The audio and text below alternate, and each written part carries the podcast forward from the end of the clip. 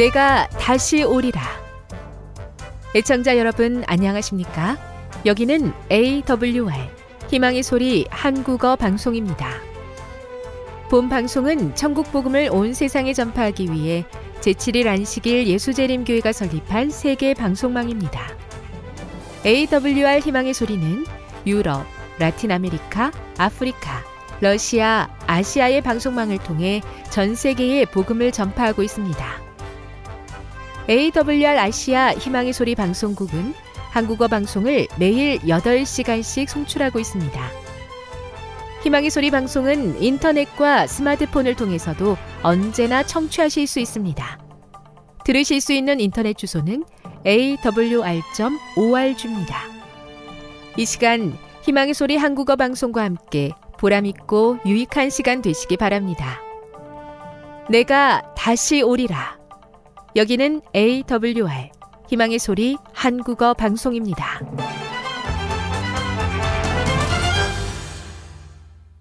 주파수 안내입니다.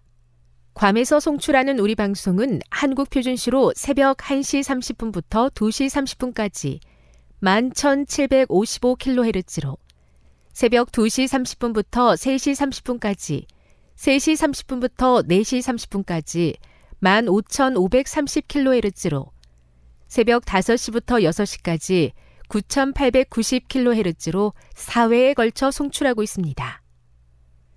스리랑카에서 송출하는 우리 방송은 한국 표준시로 밤 9시부터 10시까지 15,530kHz로 우즈베키스탄에서는 새벽 3시부터 4시까지 새벽 4시부터 5시까지 9,760kHz로 타지키스탄에서는 밤 9시부터 10시까지 15,255kHz로 송출하고 있습니다. 애청자 여러분의 많은 청취 바랍니다.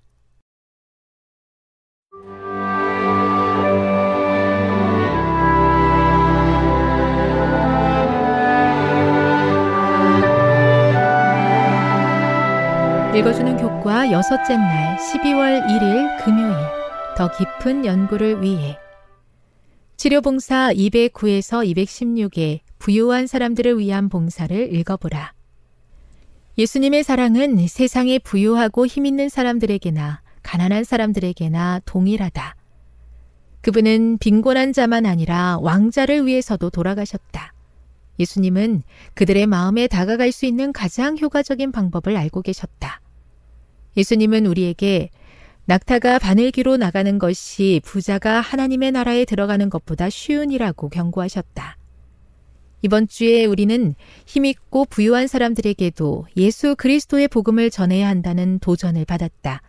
불행하게도 자신의 부가 안정을 준다는 믿음 때문에 그 사실을 깨닫지 못할 수 있지만 그들도 다른 사람들과 마찬가지로 구원이 절실히 필요하다. 소외된 가난한 사람들에 대한 우리의 의무에 관하여 많이 논의되고 있다. 그렇다면 소외된 부자들에게도 어느 정도의 주의를 기울여야 하지 않을 것인가? 많은 사람들은 부유층의 사람들을 희망이 없는 것으로 본다. 수많은 부자들이 영혼의 필요에 대한 아무런 경고도 받지 못한 채 무덤으로 들어갔다. 외관상으로 무관심한 것처럼 보이더라도 부자들 중 많은 사람들이 영혼에 대한 부담을 느끼고 있다. 치료봉사 210 핵심적인 토의를 위해 1. 예수께서는 지상 사역 동안 부자와 가난한 사람들을 섬기실 때 사회적 지위와 그에 따른 장벽을 허무셨다. 재림교인으로서 우리는 모든 사회에 뿌리 깊게 박혀 있는 빈부격차 문제를 어떻게 다루고 있는가? 2. 예수님은 다음과 같이 말씀하셨다. 가시떨기에 뿌려졌다는 것은 말씀을 들으나 세상의 염려와 재물의 유혹에 말씀이 막혀 결실하지 못하는 자요. 예수님께서 말씀하신 재물의 유혹이란 무엇을 의미한다고 생각하는가? 부자가 아니더라도 우리가 재물에 속을 수 있는 이유는 무엇인가? 3. 교과 시간에 진리를 아는 것과 진리에 의해 구원받는 것은 다르다는 사실에 대해 함께 생각해 보라. 이 차이를 이해하는 것이 우리에게 왜 그렇게 중요한가? 진리를 아는 것만으로는 구원받을 수 없다면 과연 무엇이 우리를 구원하는 것인가? 4. 젊은 부자 관원은 예수님을 거절한 반면 삭개오는 예수님을 받아들인 또 다른 이유는 무엇이라고 생각하는가? 지금까지 읽어주는 교과였습니다. 본 방송은 AWR 희망의 소리 방송국에서 제작되었습니다.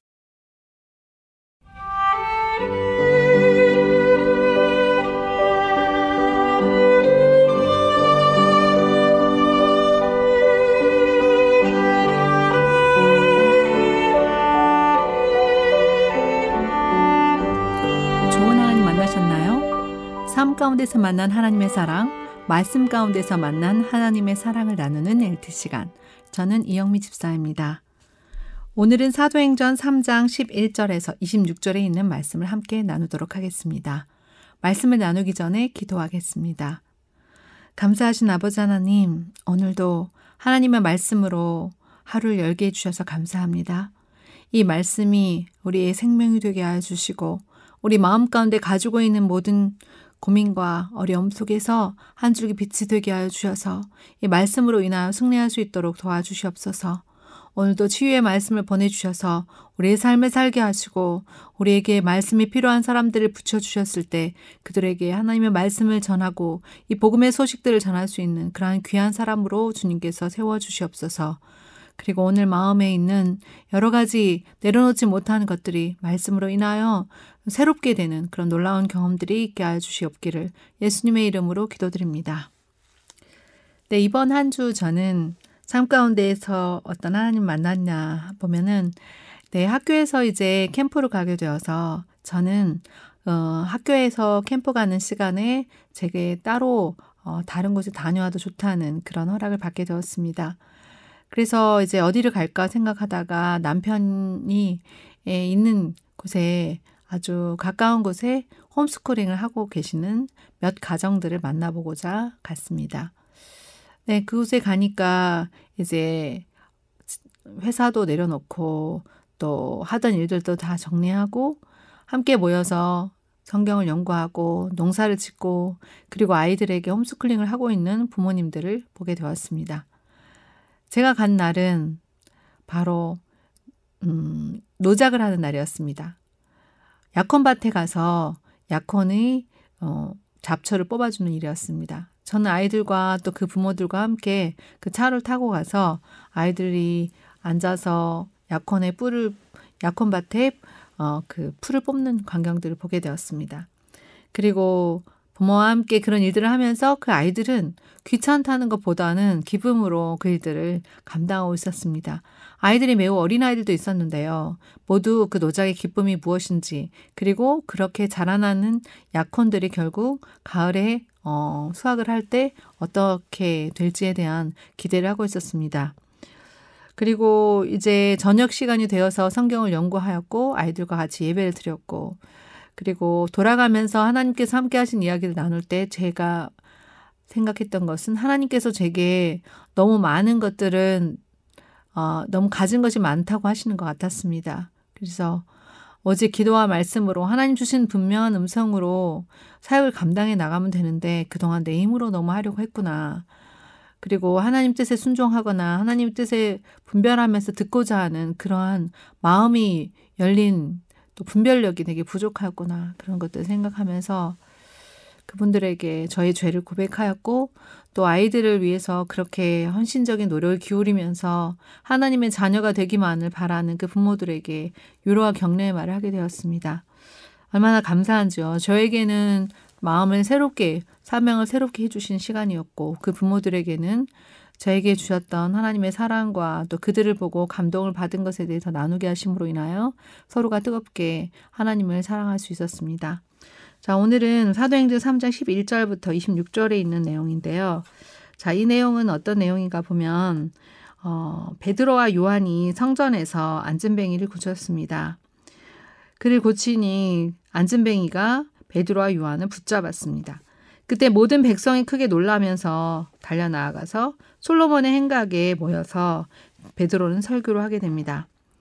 오늘 이 내용들을 보면서 저는 이런 질문들을 던져보게 되었습니다. 첫 번째, 왜 베드로와 요한은 이토록 어, 사람들이 많이 모인 곳에서 설교를 하게 되었을까? 그 앞에 배경을 보았더니 어, 이때는 성령이 충만하여 초기 교회의 헌신과 성장이 일어났고 또 그리스도의 이름으로 이 안전뱅이가 침례를 받으니 어, 이 일들로 인해서 사람들이 그 기적을 보고 어, 모여든 것입니다. 이 안전뱅이는 어떻게 해서 낫게 되었을까요? 안전뱅이가 왜 성전에 왔는가부터 보게 되었습니다. 이 안전뱅이는 첫 번째로 어, 성전에 모여서 어, 성전에서 구걸을 하고 있었습니다. 구걸 하고 있는 이 안전뱅이에게 베드로와 요한이 한 말은 우리를 주목하여 보라였습니다. 어떻게 베드로와 요한은 자신을 보라고 할 수 있었을까요? 무엇을 보여줄 수 있을까요? 그에게. 그래서 이 안진뱅이는 그 베드로가 무엇을 주나 하여서 바라보았습니다. 그런데 뜻밖에도 베드로는 베드로가 줄 수 있었던 것은 무엇이었을까요? 은과 금은 내게 없다라고 얘기했습니다. 이 안순배기가 원한 것은 은과 금이었을 것입니다. 그런데 베드로는 그의 필요를 내가 채워줄 수 없다는 것입니다. 그리고 이제 어, 곧 나사렛 예수 그리스도의 이름으로 걸으라고 하였습니다. 안진뱅이가 진정으로 원한 것은 어, 물질적인 단기적 필요보다는 그의 몸이 치유되어 진정으로 자유함을 얻는 것이었을 것입니다. 그리고 그렇게 일어나 걸으라고 했을 뿐만 아니라 믿음으로 그 오른손을 잡아 일으켰습니다. 안진뱅이는 어떻게 치유가 되었습니까? 예수의 이름으로 걸으라 명하였고 또 오른손을 잡아 일으키는 믿음, 베드로의 믿음을 통해서 발과 또 발목이 힘을 얻었습니다. 안진뱅이는 뛰어 일어나서 어떤 일들을 했나요? 뛰고 걷고 베드로와 요한과 함께 성전으로 들어가면서 하나님을 찬미했다고 했습니다. 이것들을 누가 보았나요? 모든 백성이 보았습니다.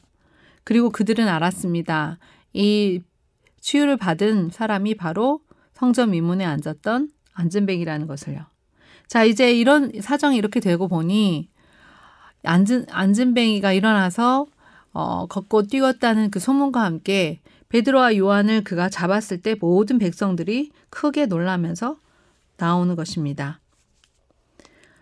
어, 그때 베드로가 한 설교의 내용들은 무엇이었나요? 첫 번째 그는 왜 우리를 주목하여 주목하느냐라고 3장 12절에 나와 있습니다.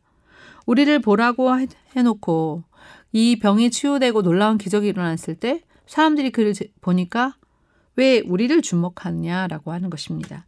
그럼 결국 이 베드로와 요한이 우리를 보라고 한 것은 무엇일까요? 그것은 베드로와 요한이 어떤 능력자인 것을 보라기보다는 베드로와 요한에게 나타난 예수 그리스도의 능력, 성령의 능력을 보라고 말했던 것입니다. 그리고 이제 그리스도를 누구라고 소개합니까? 그는 생명의 주라 하였고 아브라함과 이삭과 야곱의 하나님 곧 우리 조상의 하나님이 예수를 영화롭게 하셨다 했습니다. 그들은 예수를 인정하지 않았기 때문에 하나님이 어떤 분이신지 하나님과 예수님과의 관계가 어떤 것인지를 먼저 이야기하는 것입니다. 그런데 이 생명의 주를 죽였을 뿐만 아니라 어, 죽였지만 하나님께서는 이 죽은 자 가운데서 예수를 부활시켰다는 것입니다. 그리고 그 일에 베드로와 요한은 증인입니다. 기적이 기적을 일으킨 베드로와 요한에게서 나오는 이 놀라운 메시지가 그 이름만 믿으면 모두가 구원을 얻을 수 있다는 것은 얼마나 놀라운 일입니까?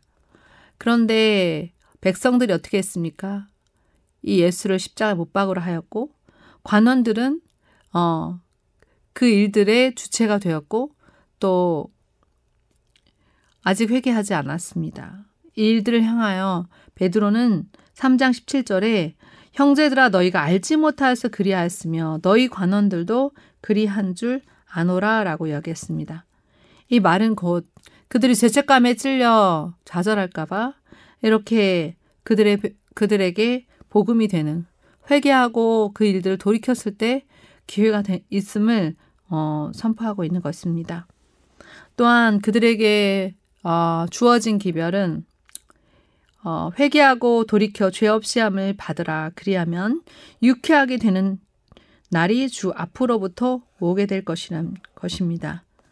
그리고 누구든지 어, 이렇게 어, 보내신 예수 그리스도를 믿게 되면 그 악함을 버리게 되면 구원을 얻게 된다는 놀라운 메시지를 전하는 것입니다.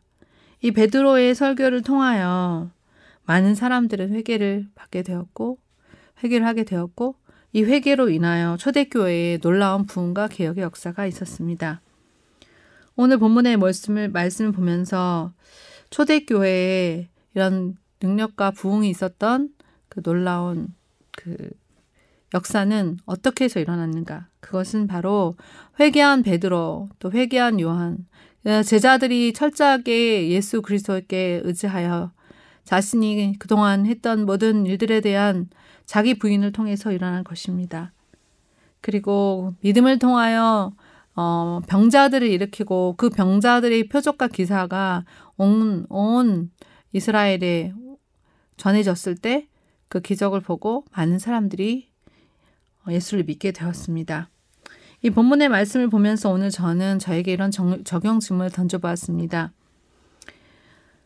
나는 예수 그리스도가 필요한 사람들에게 그리고 내 도움이 필요한 사람들에게 어떻게 어, 말할 것인가, 어떻게 전도할 것인가. 그것은 바로 베드로와 요한이 한 것처럼 우리를 주목하여 보라라는 것입니다. 우리 자신을 높이기 위한 것이 아니라 우리 안에 그리스도께서 어떠한 일을 행하셨는지 그 증거와 흔적을 보라고 하는 것입니다. 그래서 제 자신을 보니까 그 증거와 흔적이 분명하게 가지고 있었음에도 불구하고 그 일에 대해서 담대하게 선포하지 않았고 또 그 흔적이 이미 과거의 흔적이기 때문에 현재 다시 예수의 흔적을 내 마음과 몸과 또 내 생각에 새겨야겠다는 생각을 해보게 되었습니다. 오늘 일을 위하여 기도가 필요합니다. 성령의 침례가 필요합니다. 어, 제자의 훈련이 필요합니다. 오늘 일을 위해서 기도하겠습니다. 하나님 아버지, 초대교회에 일어났던 놀라운 치유의 역사와 그리고 말씀의 능력과 그리고 모든 사람들이 하나 되어 예수님의 이름을 부르는 그러한 놀라운 역사가 있게 되기를 원합니다. 저에게 예수의 흔적, 나를 주목하여 보라고 말할 수 있는 그러한 예수의 증거를 갖게 되기 원합니다. 오직 주님만 높임을 받으시고 개인의 어, 하나님의 영광을 도적질하지 못하도록 주님 마음을 지켜 주시옵소서. 많은 백성들이 주의 말씀을 필요로 하고 있습니다. 말씀의 기근이 일어나지 않도록 말씀을 맡은 자들에게 성령을 부어주시고 또 그 말씀을 전할 때 주님 듣는 이들에게 그 마음을 달게 받을 수 있는 그러한 좋은 마음밭을 허락하여 주시옵소서 주께서 오늘도 살아 계셔서 성령의 침례를 허락하시고 어, 말씀이 필요한 자에게 말씀을 보내주셔서 치유의 역사를 일어나게 해주시옵기를 예수님의 이름으로 기도드립니다. 지금 여러분께서는 AWR 희망의 소리 한국어 방송을 듣고 계십니다.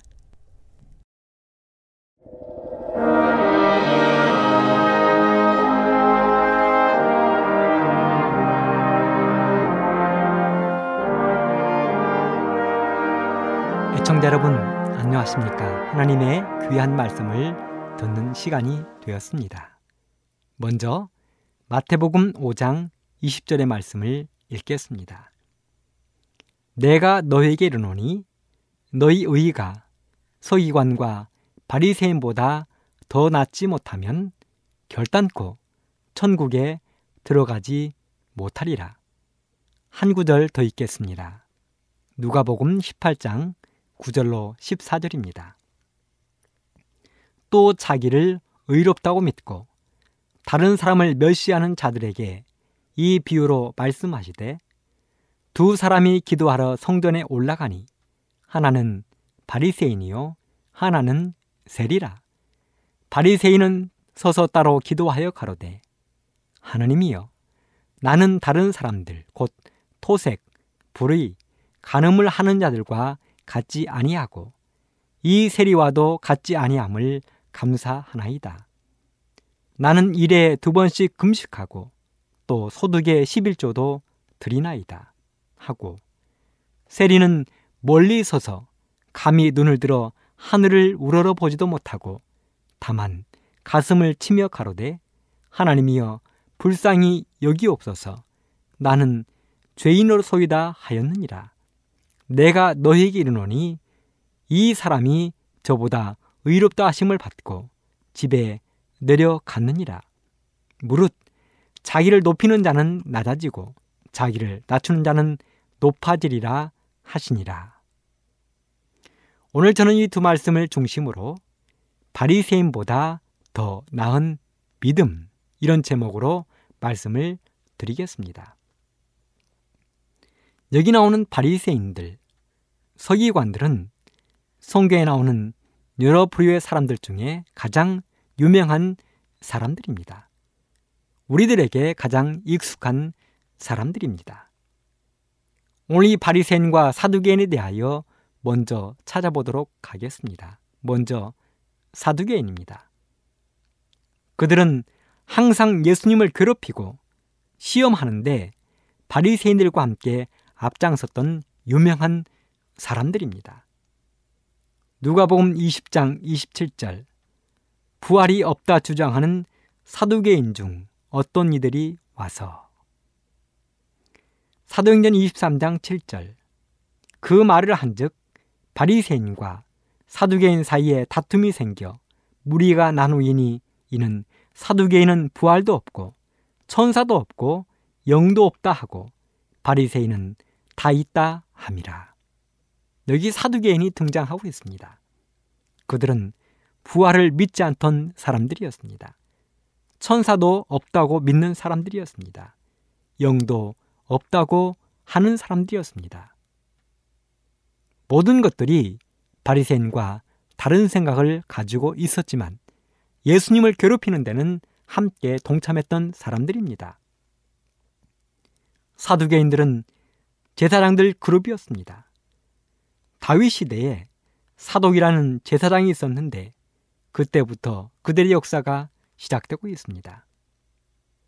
예수님 당시 이들은 현실을 무시할 수 없다는 생각에 적극적으로 이스라엘을 다스리던 로마에 협력하면서 그 대가로 이스라엘의 정치적인 권력을 잡았던 사람들입니다.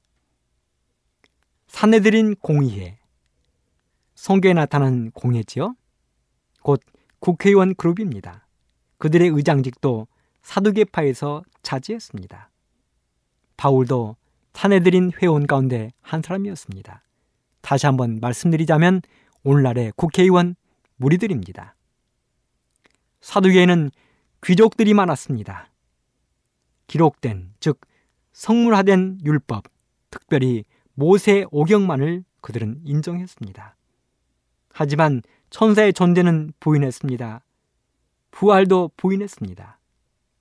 오늘날로 말하면 바리새인들은 율법주의, 형식주의며 고지식한 면이 있지만 사두개인은 자유주의적이라고 할 수 있을 것입니다.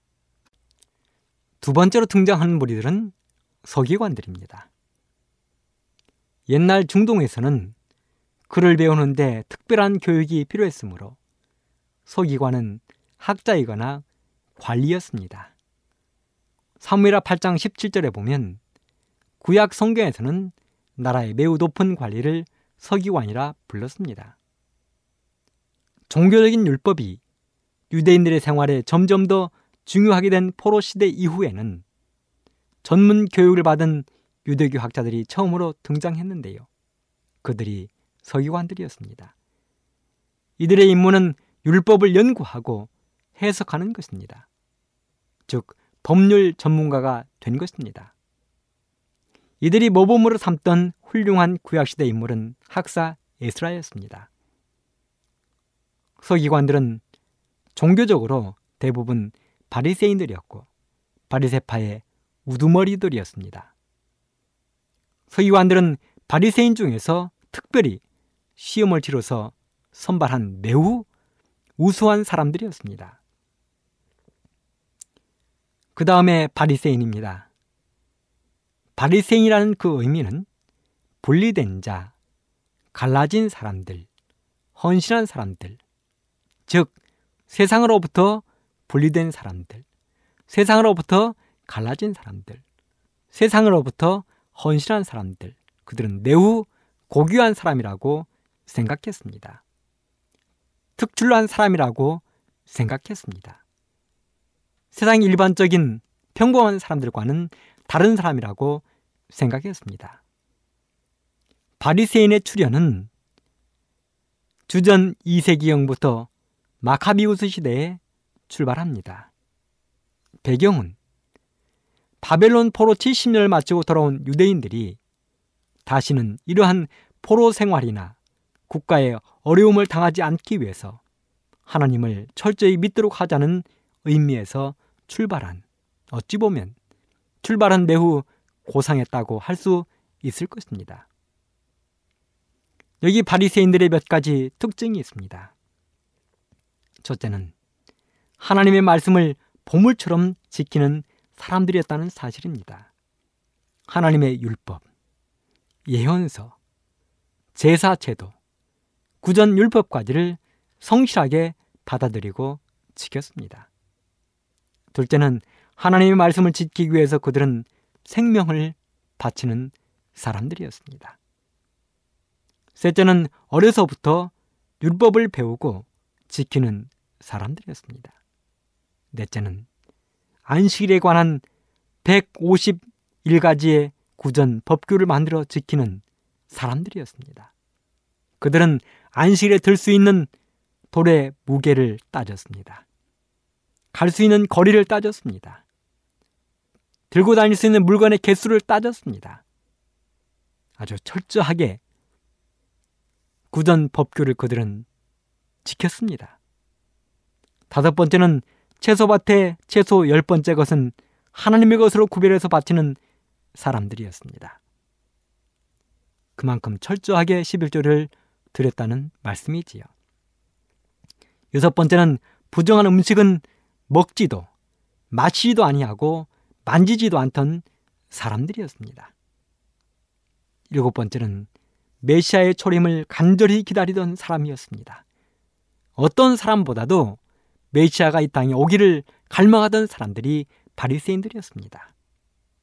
여덟 번째는 교인 하나를 얻으려고 바다와 강을 건너기를 두려워하지 않던 사람들이 바리새인들이었습니다.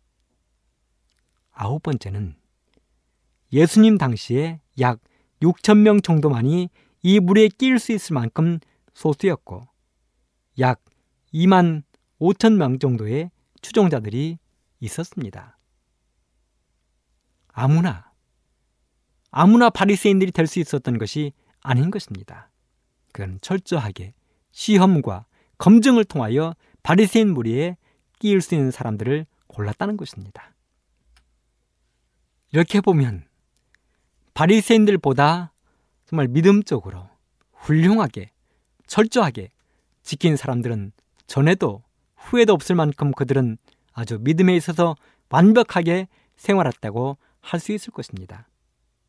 오늘날 이 세상에서 이 바리새인들과 가장 가까운 한 무리를 생각해 본다면 어쩌면 이 방송을 진행하고 있는 제가 속해 있는 제7일 안식일 예수 재림교회 이 교회가 아닌가 저는 그렇게 생각도 해보고 있습니다.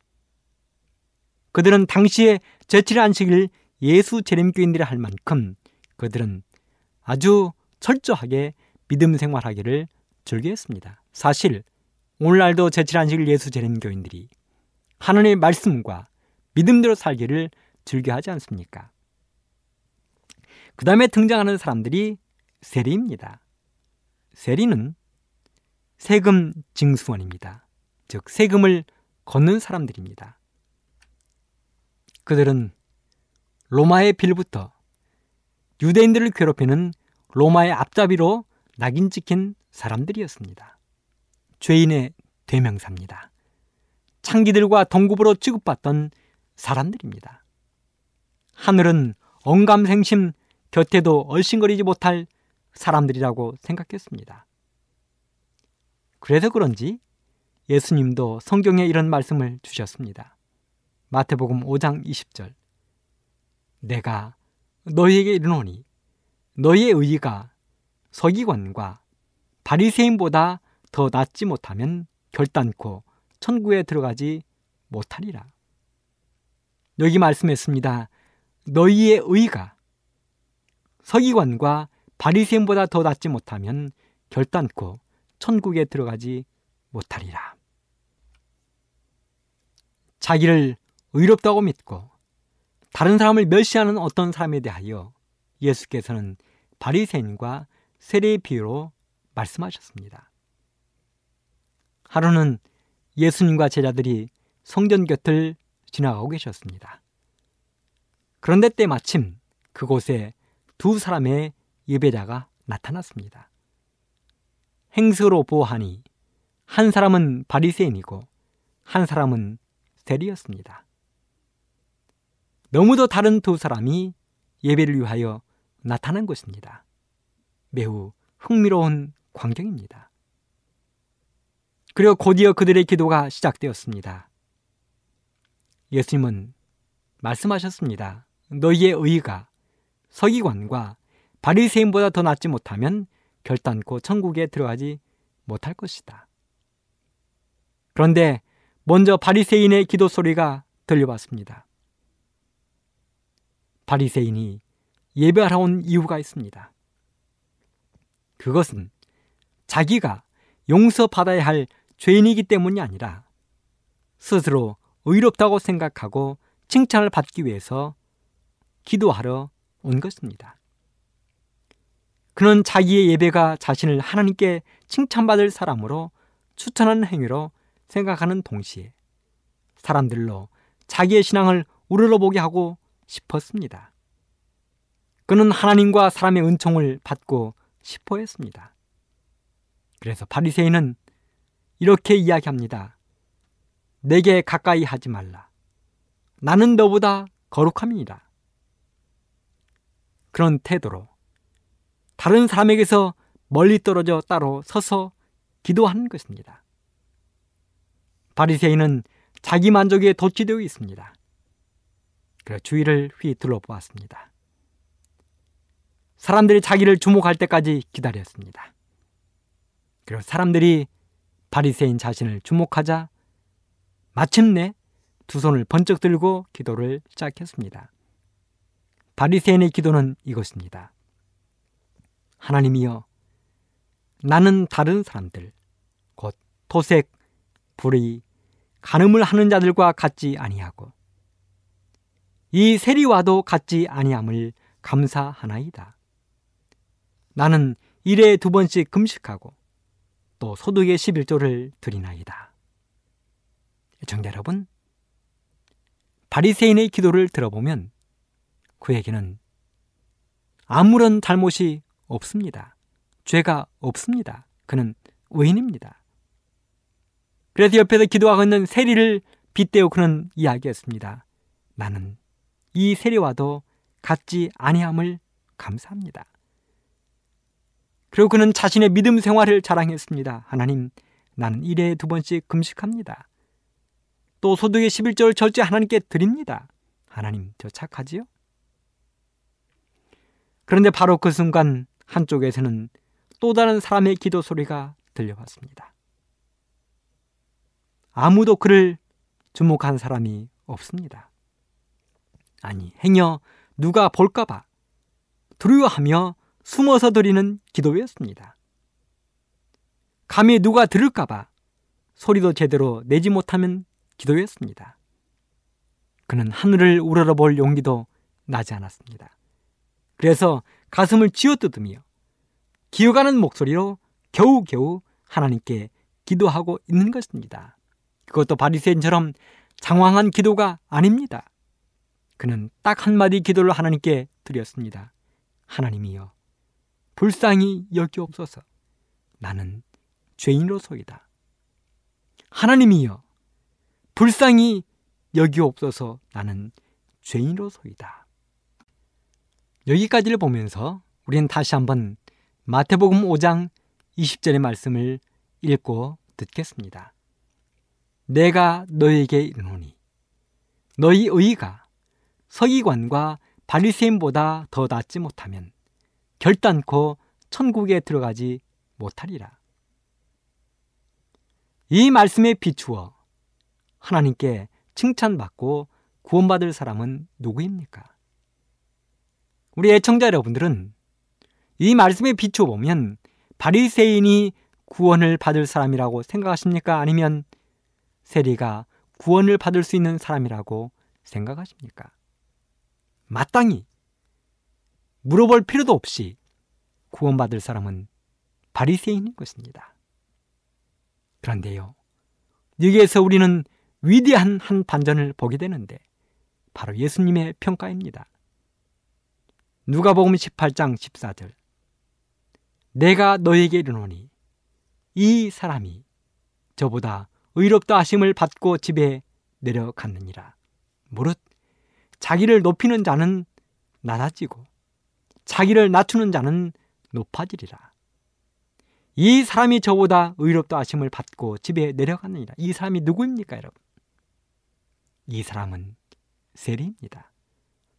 이 세리가 저보다 즉 바리새인보다 의롭다 하심을 받고 집에 돌아갔다는 것입니다. 결과입니다. 바리새인은 죄인이 되어서 돌아갔습니다. 세리는 의인이 되어서 돌아갔습니다. 도대체 무엇이 잘못된 것입니까? 무엇이 잘못됐길래 처지가 바뀌어서 집에 돌아간 것입니까? 예수님은 분명히 말씀하셨습니다. 너희 의가 서기관과 바리새인보다 더 낫지 못하면 결단코 천국에 들어가지 못하리라. 이렇게 말씀해 놓고서 예수님은 지금 와서 왜 딴소리를 하고 계십니까? 바리새인은 무엇을 잘못했고 세리는 무엇을 잘했습니까? 어떻게 되었길래 이런 결과가 나온 것입니까? 우린 여기서 바리새인의 기도, 바리새인의 예배, 바리새인의 신앙이 잘못된 몇 가지를 찾아보겠습니다. 첫째, 바리새인의 모든 예배와 기도, 신앙생활은 보여주기 위한 이기심에서 출발했다는 사실입니다. 실물교훈 150쪽에 이런 말씀이 기록되어 있습니다. 그는 바리새인은 하나님과 사람의 은총을 받고 싶어 했다.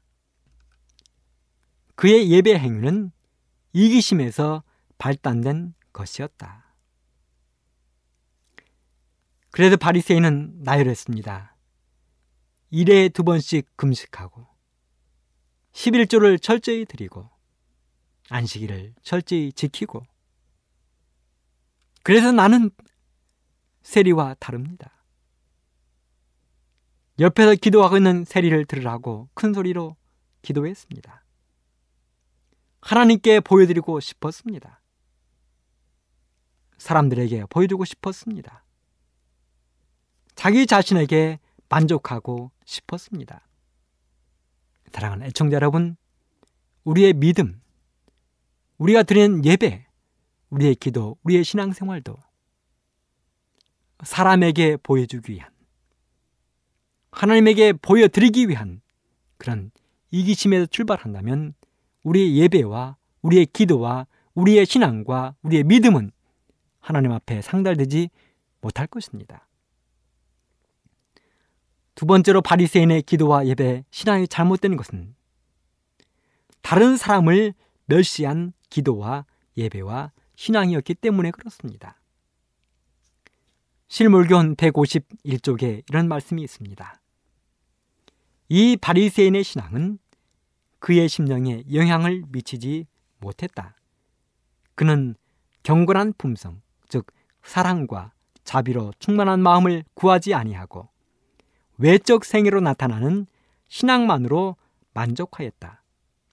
그의 의는 자기 자신의 것, 즉 자신의 행실의 열매요. 사람의 표준으로 정한 의에 지나지 않았다. 누구든지 자기 자신이 의롭다고 믿는 사람은 다른 사람을 멸시할 것이다. 그렇습니다. 바리새인의 그 기도와 예배는 자기 자신을 정결케 하여 하나님께 드리는 기도가 아니었습니다. 하나님께 드리는 예배가 아니었습니다. 신앙이 아니었습니다.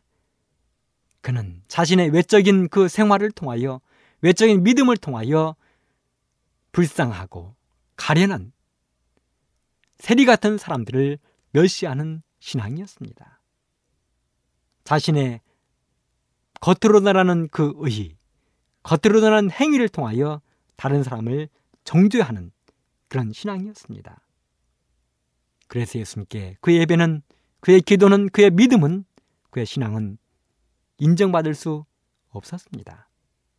하지만 여기 나오는 세리의 기도는 첫째, 죄 사함을 위한 기도였다는 사실입니다.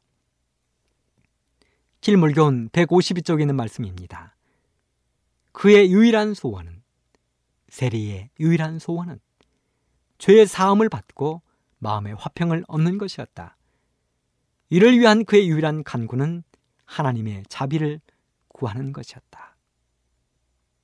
여러분, 세리는 성전에 와서 감히 얼굴을 들지 못했습니다. 그는 부끄러웠습니다. 자신의 생애와 자신의 삶을 돌아보면 그는 부끄러웠습니다. 그래서 감히 얼굴도 들지 못하고 사람들에게 자기의 목소리를 나타내지도 못하고 모습을 보이지도 못하고 숨어서 아주 기어가는 목소리로 하나님 앞에 기도한 것입니다. 하나님, 이 죄인을 용서해 주십시오.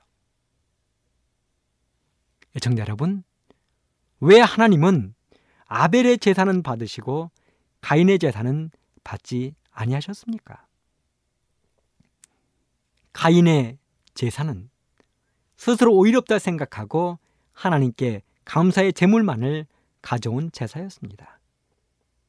자기의 죄를 고백하지 않고 하나님의 자비의 필요성도 인정하지 않는 예배가 가인의 예배였습니다.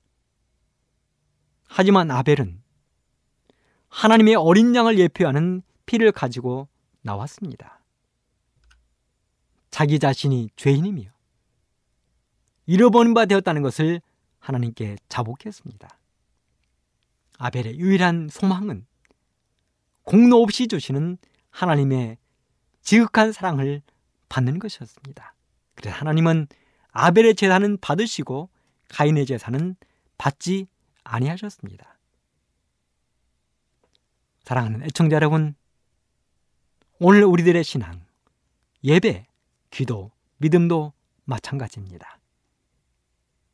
우리들도 신앙을 하면서 안식일을 잘 지킵니다. 11조를 잘 드립니다. 헌금도 잘 드립니다. 몸은 교회와 앉아 있습니다. 가정에서도 예배를 철저히 드립니다. 그런데요, 정작 가장 중요한 죄를 하나님 앞에 가지고 오지 않는다면 그것은 무의미한 것입니다. 우리가 몸은 교회에 와 있으면서 모든 건 잘 드리고 잘 지키면서 죄는 집에 두고 온다면 하나님께 간합되는 예배를 드릴 수가 없는 것입니다. 우리가 하나님 앞에 가지고 와야 될 가장 중요한 것은 우리의 죄입니다. 하나님이 우리에게 요구하시는 가장 중요한 것이 바로 우리의 죄란 말입니다. 와서 세리처럼 가슴을 치며 죄를 회개하라는 것입니다. 이것이 하나님이 진정 원하는 예배요, 진정 원하는 기도요, 진정 원하는 신앙이요, 진정 원하는 믿음인 것입니다. 루터는 이렇게 말했습니다. 죄를 가지고 오십시오. 더 큰 죄를 가지고 오십시오. 그렇습니다. 우리가 하나님 앞에 나아갈 때 죄를 가지고 나가야 되는 것입니다. 그 죄를 자복하고 회개해야 하는 것입니다. 우리가 교육할 때 빠뜨리지 말고 챙겨야 할 가장 중요한 것 회개와 감사입니다. 실물교훈 154쪽은 이렇게 기록합니다. 베드로를 타락하게 만들고 바리새인으로 하나님과 교통하지 못하게 막은 악이 오늘날에도 수많은 사람들을 멸망시키고 있다. 교만과 자부심만큼 하나님께 더 가증스럽고 사람의 심령에 더 위험한 것은 없다. 교만은 모든 죄 중에 가장 절망적이고 가장 고치기 어려운 죄이다. 여기 교만이 얼마나 무서운지를 지적했습니다. 바리새인들은 교만했습니다. 사람들 앞에 자신의 의로움을 자랑했습니다. 심지어는 하나님 앞에도 자랑했습니다. 교만과 자부심만큼 하나님께 더 가증스럽고 사람의 심령에 더 유용한 것은 없다고 말씀, 말씀하신 하나님께 바리새인은 교만하게 자기의 믿음과 자기 행위를 자랑한 것입니다. 실물교훈 157쪽 그분은 떨면서 간관한 자들을 일으켜 세우지 않고는 견디지 못하신다. 여러분 바리새인은 한쪽에서 떨면서 자기의 가슴을 치면서 하나님께 애통하며 기도했습니다. 그래서 예수님은 그 사람을 세우지 않고는 견딜 수 없는 그 마음을 가지신 것입니다. 실물견 157쪽 아무리 사단이 온 힘을 기울인다 할지라도 단순한 마음으로 자기 자신을 그리스도께 전적으로 맡기는 영혼은 결코 정복할 수 없다. 그러므로 우리가 마귀와의 싸움에서 이기기 위하여서는 우리는 단순한 마음으로 우리 자신을 전적으로 예수님께 맡기면 승리하게 될 것입니다. 요한일서 1장 9절 만일 우리가 우리 죄를 자백하면 저는 미쁘시고 의로우사 우리 죄를 사하시며 모든 불의에서 우리를 깨끗게 하실 것이요. 예레미야 3장 13절 너는 오직 내 죄를 자복하라. 에스겔 36장 31절 그때 너희가 너희 악한 길과 너희 불쌍한 행위를 기억하고 너희 모든 죄악과 가증한 일을 인하여 스스로 밉게 보리라. 여러분, 우리가 죄에 대하여 죄책감을 느끼지 않으면 성령께서 역사하실 수 없습니다. 우리 마음이 스스로 의롭다고 생각하면 할수록 의롭다는 갑주를 입고 있으면 있을수록 하나님의 천사를 통하여 정조준에 던지는 하나님의 화살도 그것을 결코 뚫을 수가 없습니다. 예수님은 자기 자신이 죄인임을 아는 사람만을 구원할 수 있습니다. 그리스도인이 도달할 수 있는 최고의 장소는 십자가 앞에 회개가 될 것입니다. 오늘 세리가 바리새인보다 유일하게 잘한 것이 있다면 죄를 예수님 앞에 가지고 나오는 것입니다. 그것이 바리새인보다 더 나은 믿음이 된 것이었기에 세리는 예수님께 칭찬받는 사람이 되었습니다. 우리 모든 애청자 여러분들이 그 세리와 같은 믿음을 갖게 되기를. 그래서 바리새인의 믿음을 능가하는 우리 모든 애청자 여러분들이 되기를 간절히 바라면서 이 시간을 마치겠습니다. 감사합니다.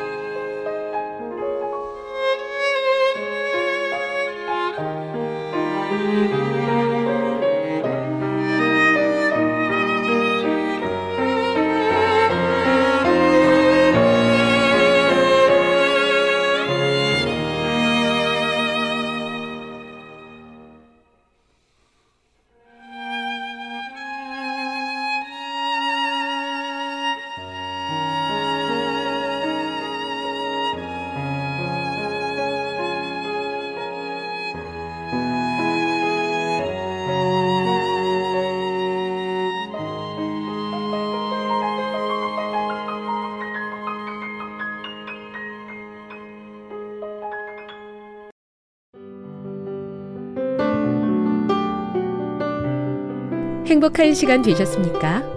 지금까지 여러분께서는 AWR 희망의 소리 한국어 방송을 청취하셨습니다. 방송을 청취하시고 문의를 원하시는 분은 우편번호 02461 대한민국 서울시 동대문구 이문로 1길 11 희망의 소리 방송부 앞으로 편지나 엽서를 보내주시거나 지역번호 02-3299-5296에서 8번으로 전화 주시기 바랍니다. 지금까지 함께 해주신 애청자 여러분들께 감사드립니다. 애청자 여러분, 다음 이 시간까지 하나님 안에서 늘 평안하십시오. 감사합니다. 내가 다시 오리라. 여기는 AWR 희망의 소리 한국어 방송입니다.